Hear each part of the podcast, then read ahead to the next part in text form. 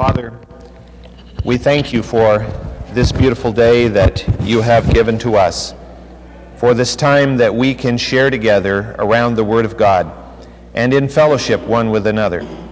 We thank you, Lord, for the clear teaching of the Word, for the lives of these men and women who have lived so long ago from our perspective, and yet their lives are, are as if they were just lived yesterday. And the truth that we glean from their lives is the same truth that applies to us today. So, Father, we ask that you might instruct us from your word today. We know, Father, that it is we are totally dependent upon the Holy Spirit to illumine our hearts and minds and to give us understanding of your word. And so we submit to his authority today and pray that you will be magnified in our time together in Christ's name. Amen. Genesis chapter 12, I'd like to read verses 4 through 9 to begin with. Genesis 12, verses 4 through 9. So Abram went forth as the Lord had spoken to him, and Lot went with him. Now Abram was 75 years old when he departed from Haran. And Abram took Sarai, his wife, and Lot his nephew, and all their possessions which they had accumulated, and the persons which they had acquired in Haran, and they set out for the land of Canaan. Thus they came to the land of Canaan. And Abram passed through the land as far as the site of Shechem, to the oak of Moreh. Now the Canaanite was in the land. And the Lord appeared to Abram and said, To your descendants I will give this land. So he built an altar there to the Lord who had appeared to him. Then he proceeded from there to the mountain on the east of Bethel, and pitched his tent with Bethel on the west and Ai on the east. And there he built an altar to the Lord and called upon the name of the Lord. And Abram journeyed on and continued towards the Negeb. As we noted last week, Abram left Haran because he was impelled by what? By the Word of God. God's Word impelled him. And just from that, we, we glean the truth that God's Word is a driving force. Scripture teaches us that the Word of God is quick and powerful and sharper than a two edged sword, and it pierces into the very core of our being. Another place we're told that it's the Word of God that cleanses us. The Word of God is crucial. The Word of God is to be obeyed. And so Abram obeys as God has spoken to him. Now, he doesn't have a written word to look to but he has heard God speak directly to him. And so, under that impulsion, he travels forth, and, and the scripture tells us that he takes Lot with him. And last week we speculated on why Lot went along with him. It should be noted that he went forth with a great caravan. We read in that passage he had many possessions and he had many members of his household, not family members, but people that had been acquired along the way workers that served him in the herding of his animals and probably in the uh, caravan uh, organization which he may have operated. At least some speculate that he was a caravaneer. And he headed for Canaan. Now, he knew where Canaan was in general, he'd never been there before. But God didn't tell him where in Canaan he was to settle, and probably he wouldn't have known much more if God had said where, because he had never been there before. We noted that the journey was approximately one of 500 miles, which to us is not a particularly difficult journey, but for him, everybody's on foot. Well, at least all the animals are on foot. And uh, you have to move at the pace of the slowest animal. And sheep and goats aren't particularly noted for their great speed, cattle. Oh, we're, we're, we often watch the old Western, don't we? And we see the cattle being driven across the landscape and they're running lickety split. Well, they don't do that very much because they lose a lot of weight when they do that. Uh, so the animals move very, very slowly. And so, as I mentioned last week, probably a mile an hour. And if they move 10 hours a day, that's 10 miles a day. So it would have taken at least seven, eight weeks, depending on how much time they spent camped at each site Possibly it took several months to make this particular journey. We're told in this passage that he traveled through the land until he arrived at the place called Shechem. Now, Shechem will show up as an important site later in, in Genesis, particularly in the life of Jacob. But Shechem is important in, in the New Testament sense too, because it was the New Testament Sychar, where Jesus sat at the well with a lady from Samaria and discussed with her uh, about himself and about the hill nearby, Mount Gerizim, where the Samaritans had built a temple because they were not allowed into the temple in Jerusalem. And uh, Jesus said to her, uh, They that worship God don't worship here or there or in Jerusalem, but they worship God in spirit and in truth. And she seemed to, to receive that and to have her eyes opened. And so it's at that spot where Abram has an encounter with God. God appeared to him, we're told. A theophany a manifestation of God in some visible form, at least in this experience, apparently a visible form. And as a result of this, of this theophany, he built an altar to worship the Lord. Now, the form God appeared in is not told, we're, not told in this passage what form God appeared in, but we are told very clearly what the message was. And Abram's faith was tested as this message came to him from the Lord at Shechem. The, the, the, the message was short and to the point. To your descendants I will give this land. Not to you, but to your descendants I will give this land. Interesting, Abraham makes this long journey of faith a man of great wealth and great possession. He leaves behind everything of his past in terms of his friends and his relatives, except for Lot and his wife. And, and, he moves to this new land, and now God tells him, You're not going to possess it literally yourself. You're not going to own this land.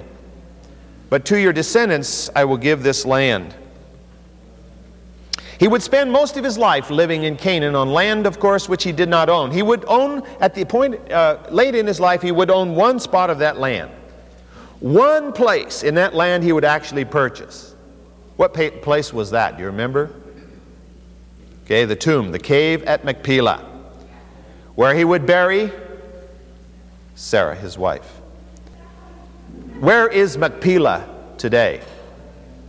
Yeah, good point. He said, the same place it was then. the logic of, it, logic of an English professor. Good, yes. Generally, though, it's considered to be in Hebron, the city of Hebron. And uh, you, you can travel to what is supposed to be the site today and uh, see the great Herodian building that largely stands on the particular site of what is purported to be the cave of Machpelah. Now, as we have read in Hebrews chapter 11 about Abram, it says, By faith he lived as an alien in the land of promise. As an alien in the land of promise to honor the Lord who had given him this message, although I'm sure the message wasn't particularly thrilling to him, Abram, we're told, built an altar there to worship God. And then he left Shechem. How long did he remain at Shechem? We don't know. But he left Shechem and traveled further south. We trust, as he made this move, that he was following the leading of the Lord, right? that it was the Lord that was directing him to continue to move on. It doesn't say so in the passage. We're told that he camped on a hill. The hill was located between Bethel and a, what we call Ai, uh, Ai, or whatever it was called in those days. But on a hill between those two towns, villages, in the hill country north of Jerusalem. Again, about a 30 mile journey from Shechem down to this hillside. probably taking at least three days, maybe a week. Uh, there's no reason he should have been in a hurry. It doesn't seem anyway. He followed the ridge route. Now, I, I, think I mentioned this last week, but if you can picture in your mind, and, and if you have the map in front of you, you, you can look at it.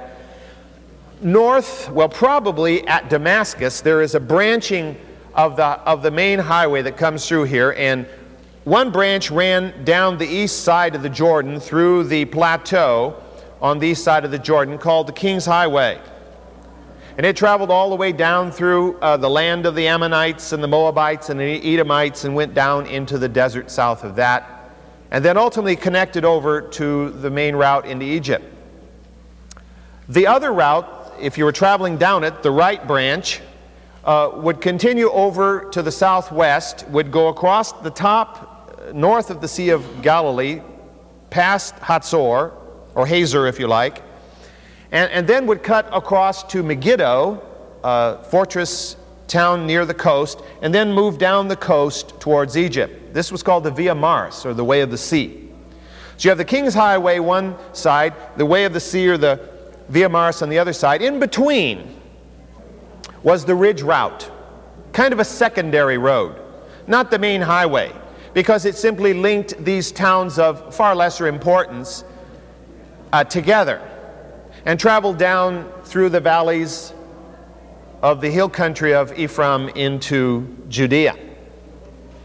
And so that's the route he's on, apparently, traveling from Shechem down towards Bethel, where he camped for an unrecorded length of time. And there he built another altar. And what's interesting is this there's no statement made here that at this altar, he again saw the Lord, or the Lord spoke to him, but we're told in the passage rather that as he built this altar, he called upon the name of the Lord.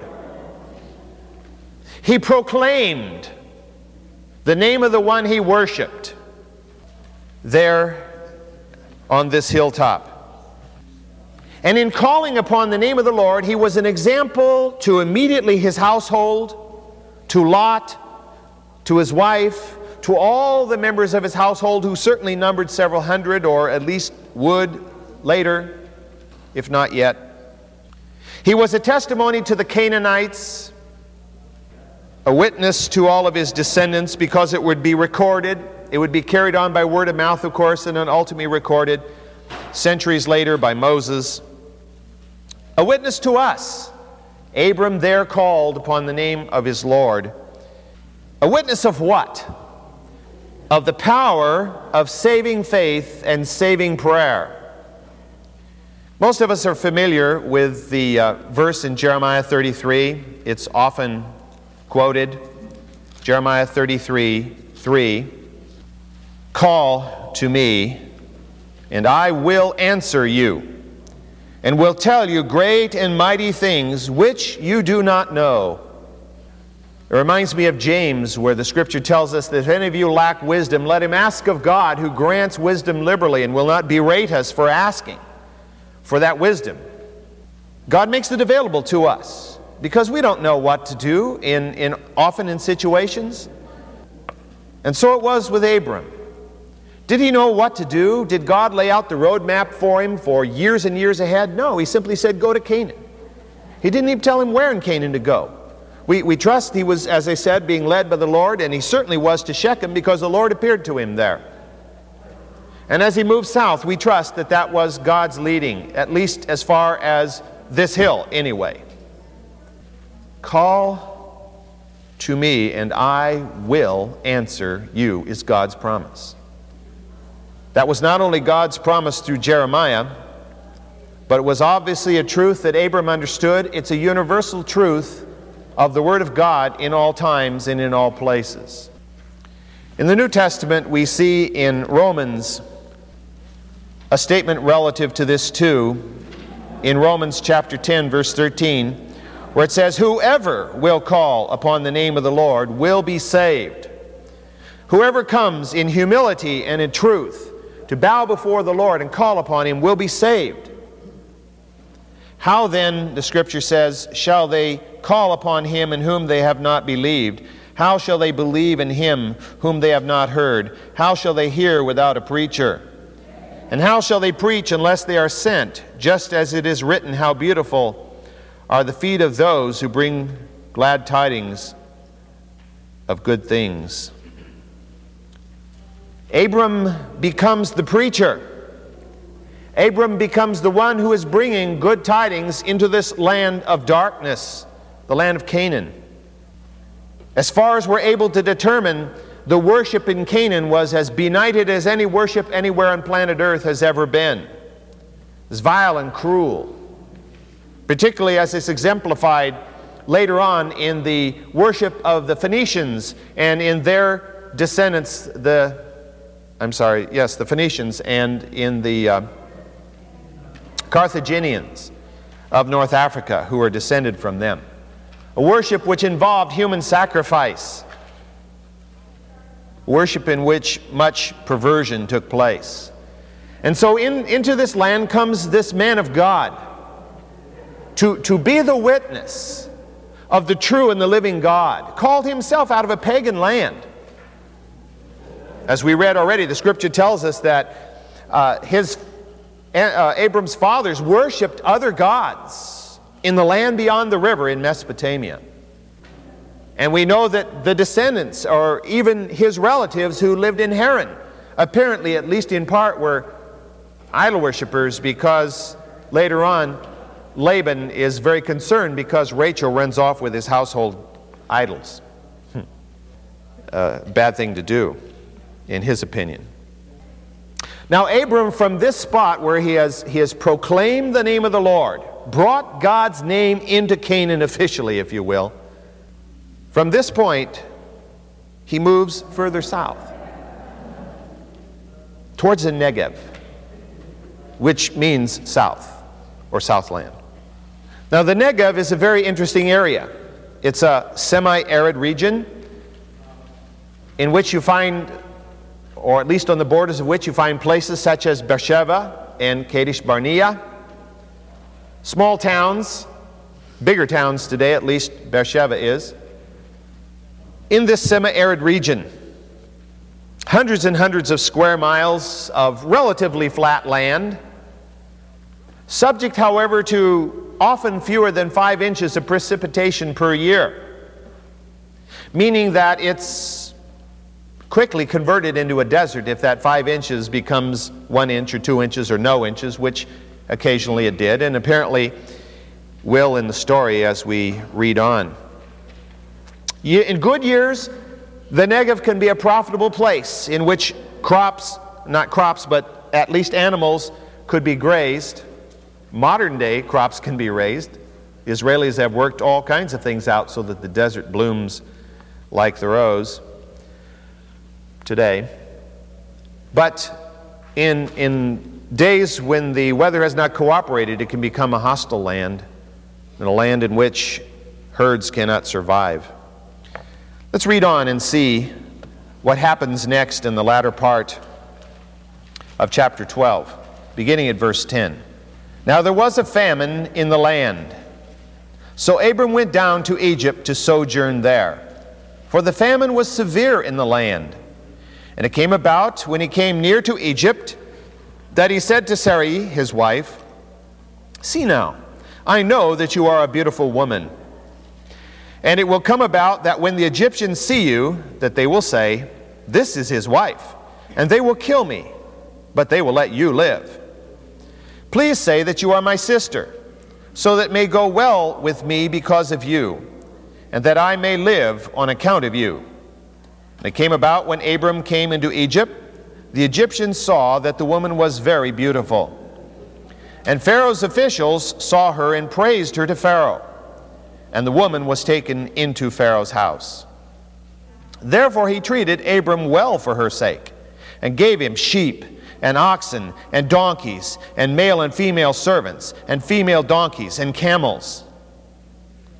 But the Lord struck Pharaoh and his house with great plagues because of Sarai, Abram's wife. Then Pharaoh called Abram and said, What is this you have done to me? Why did you not tell me that she was your wife? Why did you say she is my sister? So that I took her for my wife. Now then, here is your wife, take her and go.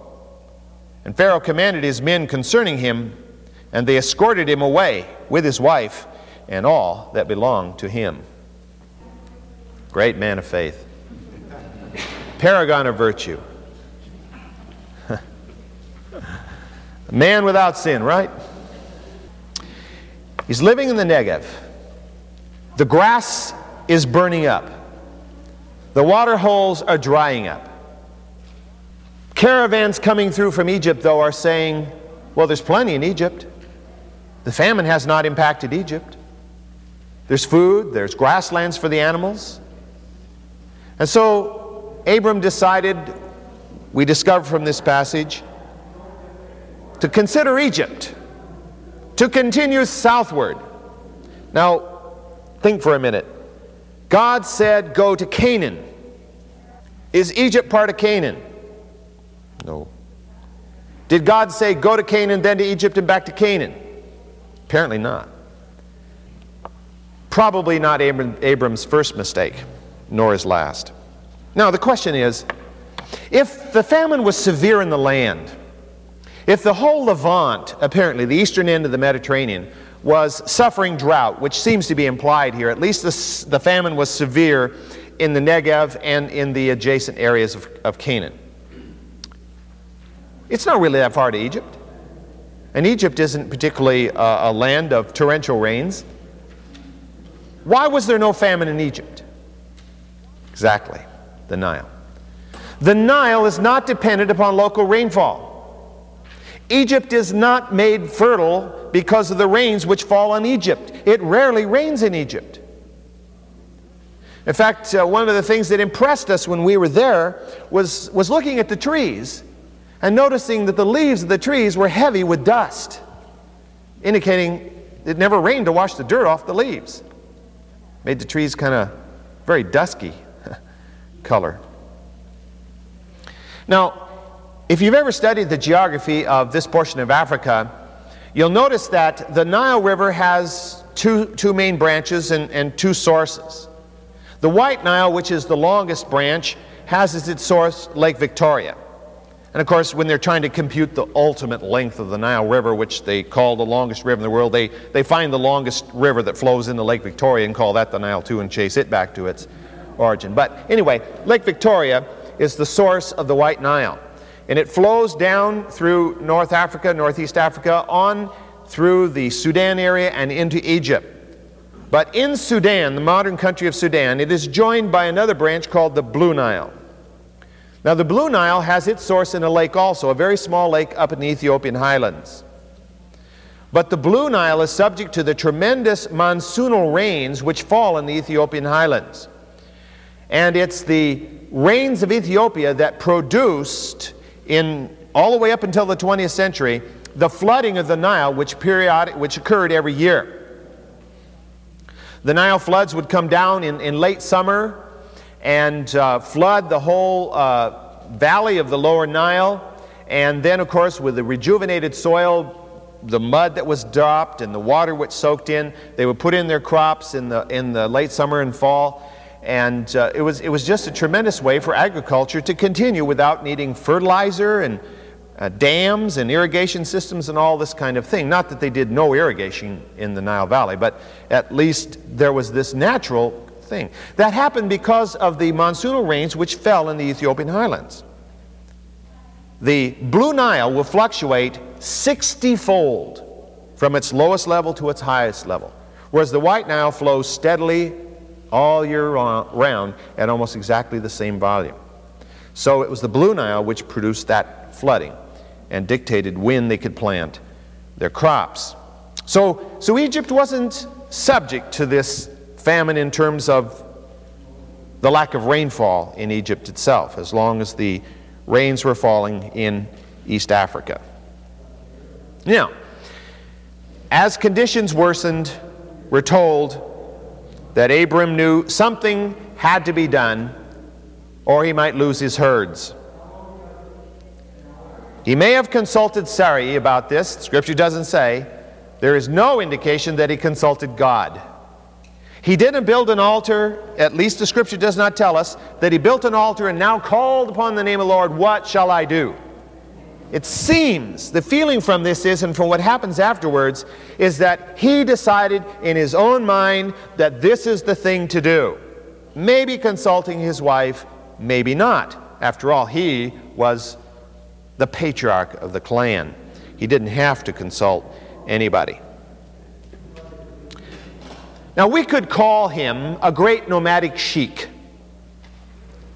And as he lived in Canaan, and as he passed by the little towns, and he passed the small tribes, he had no fear of them for the most part, because his household was large, and he had many warriors, at least we discovered that in chapter 14, that were attached to his household. And so he wasn't intimidated by these small groups who lived in Canaan. Canaan was not unified apparently, at this time. But Egypt's a different story.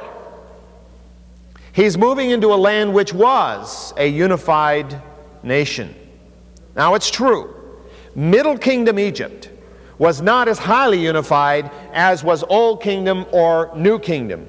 But Middle Kingdom Egypt still was much stronger than Egypt in the two intermediate periods before and after the Middle Kingdom. It was sort of semi feudal still, but the Pharaoh was acknowledged as the leader of the whole land.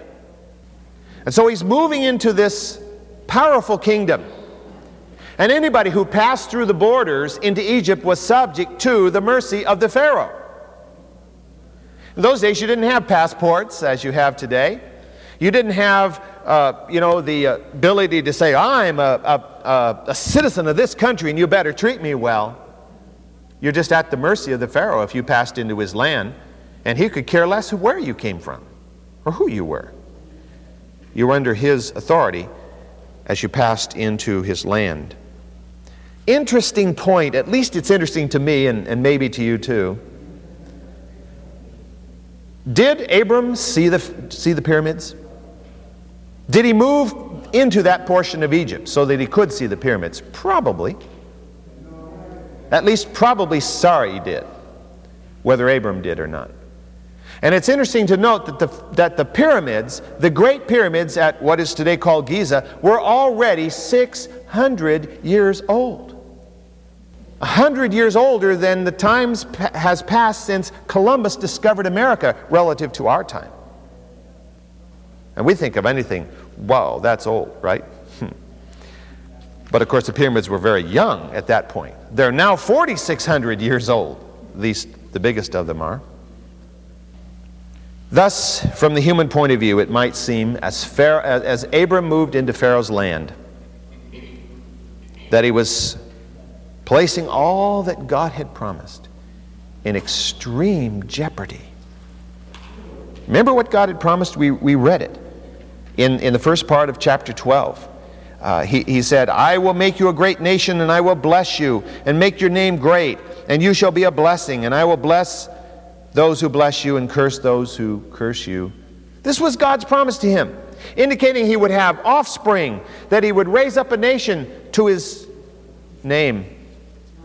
And now he is moving into a situation where that could all be jeopardized. I don't think he saw that at the moment. Undoubtedly, he was doing what he thought was the only logical thing to do. There's no food here, there's food in Egypt, let's go to Egypt. And so they went to Egypt.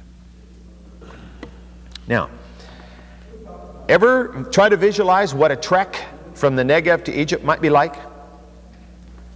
The northern part of the Sinai is not exactly uh, the Garden of Eden. It may have been somewhat different 4,000 years ago from what it is today. But nevertheless, it was a land through which he had to move fairly quickly and soon, because if this famine was increasing in intensity, uh, the water holes and the grasses available in the northern Sinai could also disappear, and it would be an impossible journey to make across the 200 miles from the Negev to the, de- the delta of the Nile River. The passage doesn't tell us where in Egypt he settled. But it seems quite obvious if you can picture in your mind. Does, does that map show the Nile Delta? Primitive. Primitively, yes.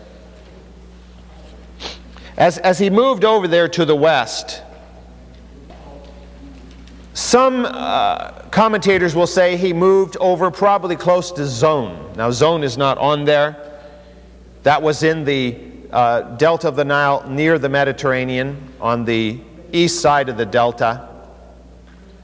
It could be, however, that he moved closer to what you see on there as Memphis. Now, north of Memphis on the east side of the river was On, O N, or Heliopolis, as it's also known, which was uh, sort of a temple city of the ancient Egyptians. And, and it's very possible he moved close to that city. We don't know. Chances are he stayed somewhere on the east side of the Nile Delta. Whether near the Mediterranean or closer to Memphis, we don't know. But uh, since Memphis was the capital of Middle Kingdom, at least one of the capitals of Middle Kingdom, it's very possible that he moved somewhere in the neighborhood of Memphis so that Pharaoh's officers would spot Sarah and be taken with her. And sure enough, I'm sure Abraham said, I told you so. The Egyptians were told, saw the woman, that the woman was very beautiful. Pharaoh's officers certainly authorities of the government to find out who this guy was and what he was doing here and, and what his plans were, and to check out his household and so forth to make sure that uh, they were going to be no threat to the regime in any way. And obviously, in so doing, they spotted Sarai. Now, why did Abraham, Abram as he's still called at this point, why did Abram feel threatened? Why did he feel that someone might kill him for his wife? He doesn't seem to be fearful of that in Canaan. It's obvious he knew something about the Egyptians. Not from direct contact, but from hearsay. He knew something about the Egyptians. Certainly, he knew they were polytheists, as they have always been until at least after the birth of Christ when a Christian church did develop there. And of course, later on, they became predominantly Mohammedan. But for most of history, they were polytheists and they worshiped many gods. And those of you who have been in the tombs in Egypt or you've seen uh, pictures of the papyri and other things, you've seen all of these different gods and goddesses that they worshiped in Egypt. They, they had a, a hierarchy of gods and goddesses, much like the ancient Greeks had. In fact, there are a lot of similarities between eh, eh, Greek and Egyptian gods and goddesses and their thought patterns. Now, whether that's just Satan's commonality here or whether the Egyptians influenced the Greeks, it's hard to tell. We know there was ancient intercourse commercially between the Greeks, the Greek world, and the Egyptian world. But, you know, the sun was always one, if not the principal god of Egypt. But there were many other gods and goddesses. Unfortunately, some of them have been lionized even today, like on, I don't know if they still have it, but they used to have on television a cartoon having to do with Isis. Now, Isis is, is, was uh, an Egyptian goddess of uh, great importance uh, because it was her husband, Osiris, who, who reenacted the um, resurrection scenario and, and her son, Horus, who was basically the symbol of the Pharaoh. And so, what, what all did, did Abram understand about this? Well, certainly he knew they were polytheistic and they, they didn't honor the God that he knew. And he also knew that polygamy was widely practiced there. And he also knew that often with their religious practice went sexual activity, sexual perversions and prostitution connected with their religion. And so This, of course, struck fear into his heart. And then also he knew that the Pharaoh and many of his high officials all possessed harems. And the Pharaoh was a powerful man. Now, of course, to an Egyptian family, to have a daughter inducted into the harem was a wonderful thing. Because look what the Pharaoh did for Abram here. He gave him, gave him great gifts. And so, for a family to be so blessed as to have their daughter go into the Pharaoh's harem, they would receive many gifts and honor from the Pharaoh. And so, to an Egyptian family, this would be a great honor, except not necessarily to the woman inducted. Not that she wouldn't be given a good lifestyle and considerable prestige, but she would be one amongst many. If she had any vision in her own eyes of a family, of being a mother and, and having a normal family situation, or of being near her relatives, she had to forget all that if she was taken into the harem of the Pharaoh. And so it must have been a fearful thing to consider this. Abram was acting in a totally selfish manner, was he not? I mean, when you read that passage uh, there in uh, verse, verses 11 through 13, see now that you are a beautiful woman. Now, the Hebrew here means beautiful of appearance. And that, and, and it will come about the Egyptians will see you, when the Egyptians see you, that they will say, This is his wife, and they'll kill me for you. So please say that you're my sister. So it'll go well with whom? Me. Did he ever think what would happen to Sarai? I mean, so he's saved. What, what great deal is that? I mean, the one through whom the promise was to be fulfilled would be carried off into the harem of the Pharaoh. So long, Sarai. Now, there are flattering words as he speaks to his wife. See now, I know that you are a beautiful woman. I'm sure she was flattered by that. But she shouldn't have been flattered by what he said after that. I mean, she was no dummy. And I think she well understood. But she didn't resist. She didn't say no. And she went along with his plan. He was sacrificing his wife for his own safety. I don't think we'd exactly call that a gallant act on the part of this great man of God, who would later be called the friend of God. There's great hope in Scripture, is there not?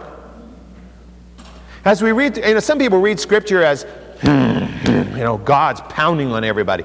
I mean, we read these passages, and, and how many times has David been brought as an example of a man who sinned greatly, and yet God loved him, and God blessed him? And God called him the apple of his eye. What an apple! I mean, that apple had a lot of worms in it.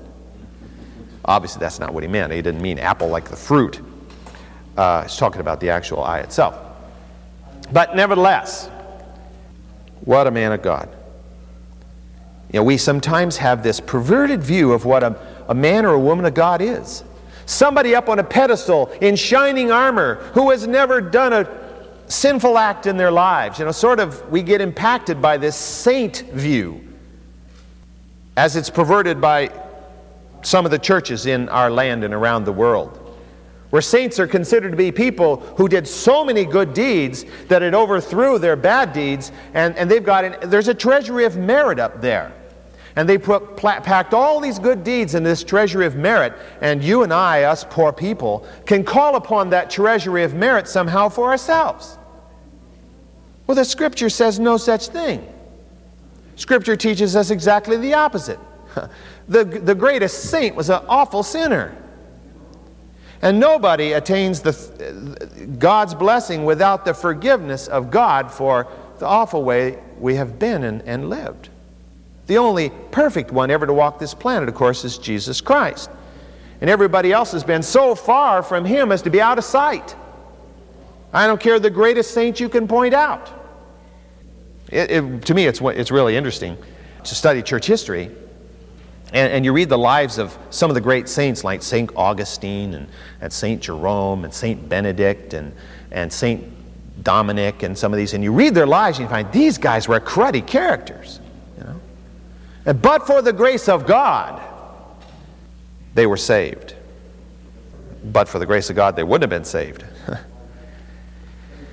this passage, I think, teaches us clearly that when a person takes matters into his own hands and ceases to trust in the God whom he has just professed and proclaimed to everybody, who has just months before manifested himself in visual form, who ceases to trust that God to take him through hard times, will inevitably compromise himself morally, ethically, and spiritually, as Abram did here. And we dare not sit here and say, but I would never do that. I'm a far greater spiritual giant than to do something as stupid as that. Well, think about it for a minute. It won't take very long before Abram does it all over again. Have you ever had to learn the same lesson twice, thrice, four times, ad infinitum, it seems? Doesn't it keep reminding us of the words of Jesus to Peter when he said, Oh Lord, how many times should I forgive my neighbor when he sins against me? Seven times? You know, it makes it sound like he's really magnanimous there. And Jesus basically says, No, there is no end to the number of times you must continue to forgive that one. And if that's what is incumbent upon us, what is God's relationship to us? Where does God's mercy end? For the contrite heart, it never does. It never does. Now, what have they done? They have told a half truth, whatever that is. Let me read again from Genesis 20, verse 2. He gets involved in this all over again, believe it or not. And Abram said of his wife, of Sarah his wife, She is my sister. So Abimelech, king of Gerar, sent and took Sarah. Oh, what a dummy. Verse 12. It, it comes out in the open, and besides, she actually is my sister, the daughter of my father, but not the daughter of my mother, and she became my wife. See, he's arguing that the basic truth is she is my sister. But, of course, true, she did become my wife.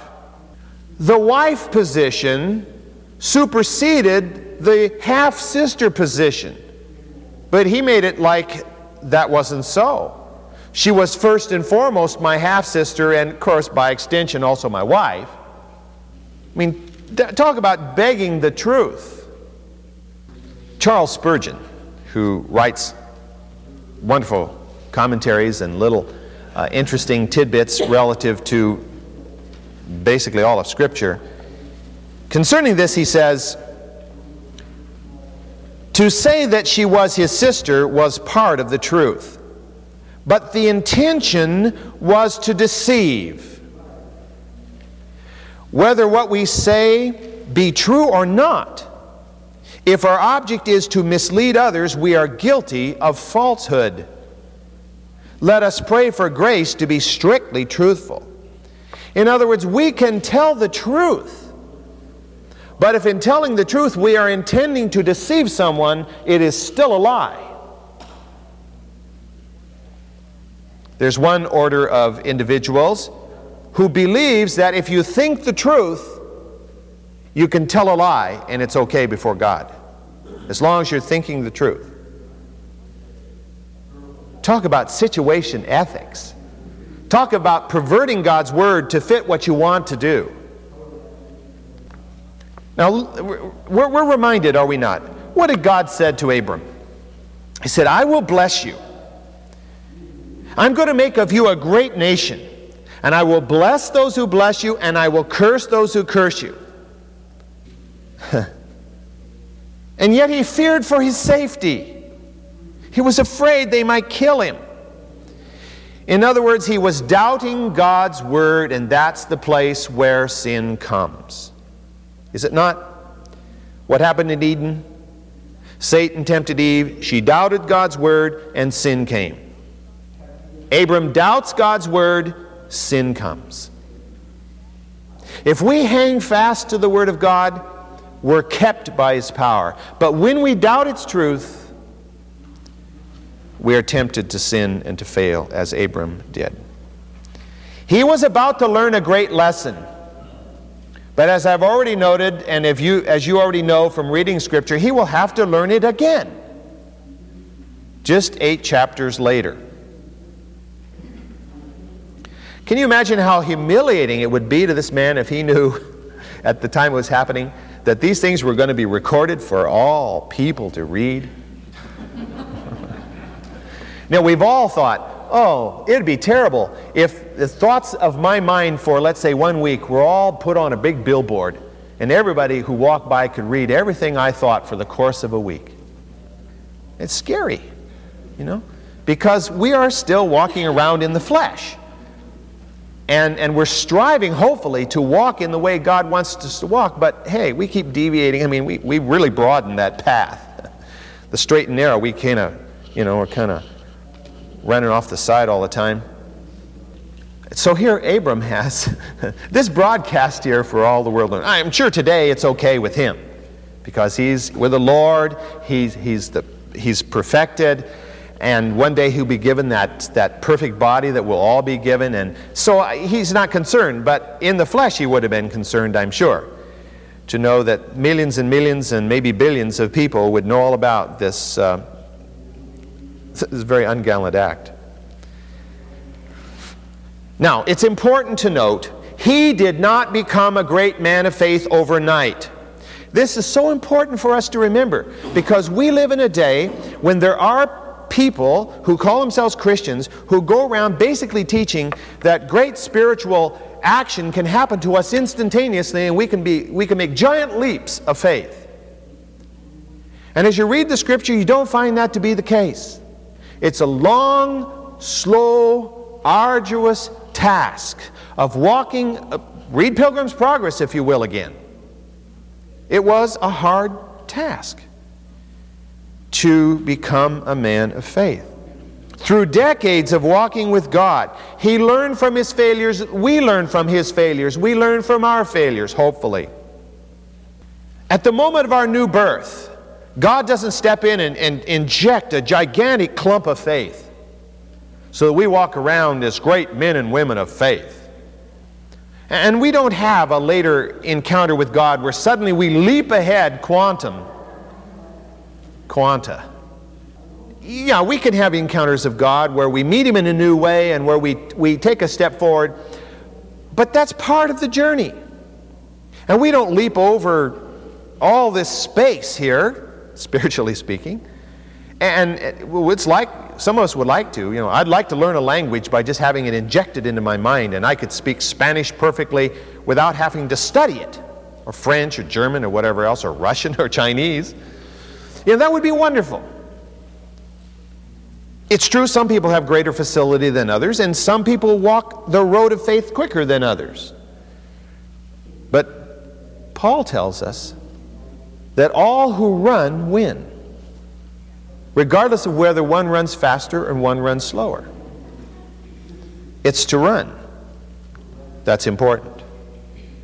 Our faith is built by years of trials, of blessings, of successes, and failures. Let me read from 1 Peter chapter 1 verse 6. 1 Peter chapter 1 verse 6. In this you greatly rejoice, even though now, for a little while if necessary, you have been distressed by various trials. That the proof of your faith, being more precious than gold which is perishable, even though tested by fire, may be found to result in praise and glory and honor at the revelation of Jesus Christ. And though you have not seen him, you love him. And though you do not now, you do not see him now, but believe in him, you greatly rejoice with joy inexpressible and full of glory. Is that true for us? Do we rejoice with joy inexpressible and full of glory right now here this morning? Even though we don't see him, there's no theophany in our midst, God isn't appearing now in, in a flaming angelic form, speaking with a thunderous voice or even a still small voice. that's audible to the human ear. But we believe in him. As Jesus said to Thomas, Yes, Thomas, you've put your hand in my side and in my, my hand, and you believe, but blessed are those who never have seen and yet will believe. And you and I are that generation, and one of the many generations about whom that was true. Trials and blessings, successes and failures. That's the way we walk every day. Anybody here who's never had a failure? Anybody who's never had a trial? It's part of our lives. And sometimes it's frustrating because we feel like we've taken two steps forward and uh, wasn't it Swindoll who says three steps backwards or we slip three steps back? Sometimes we feel like that.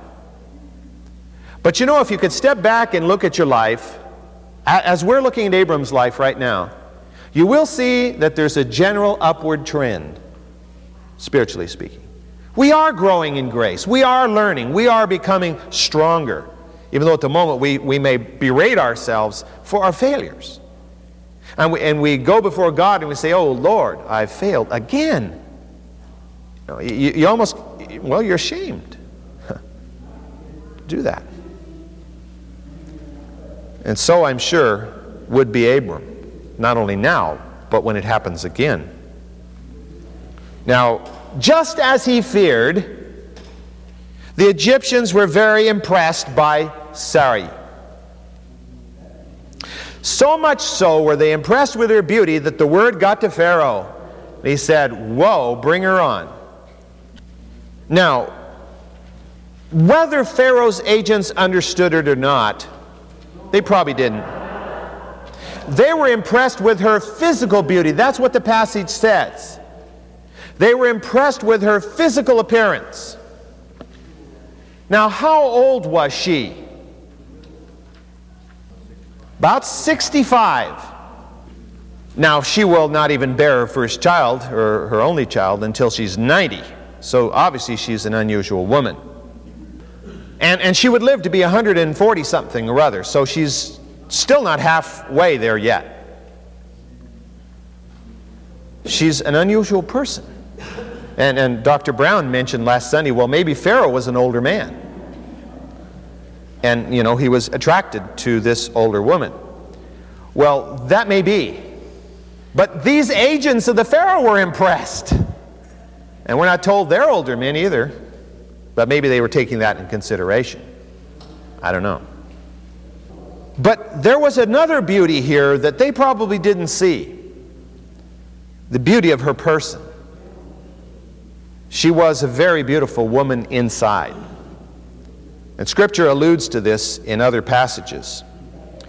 But I'd like to read at this point a passage that we're familiar with, uh, certainly from 1 Peter, that deals with this concept here.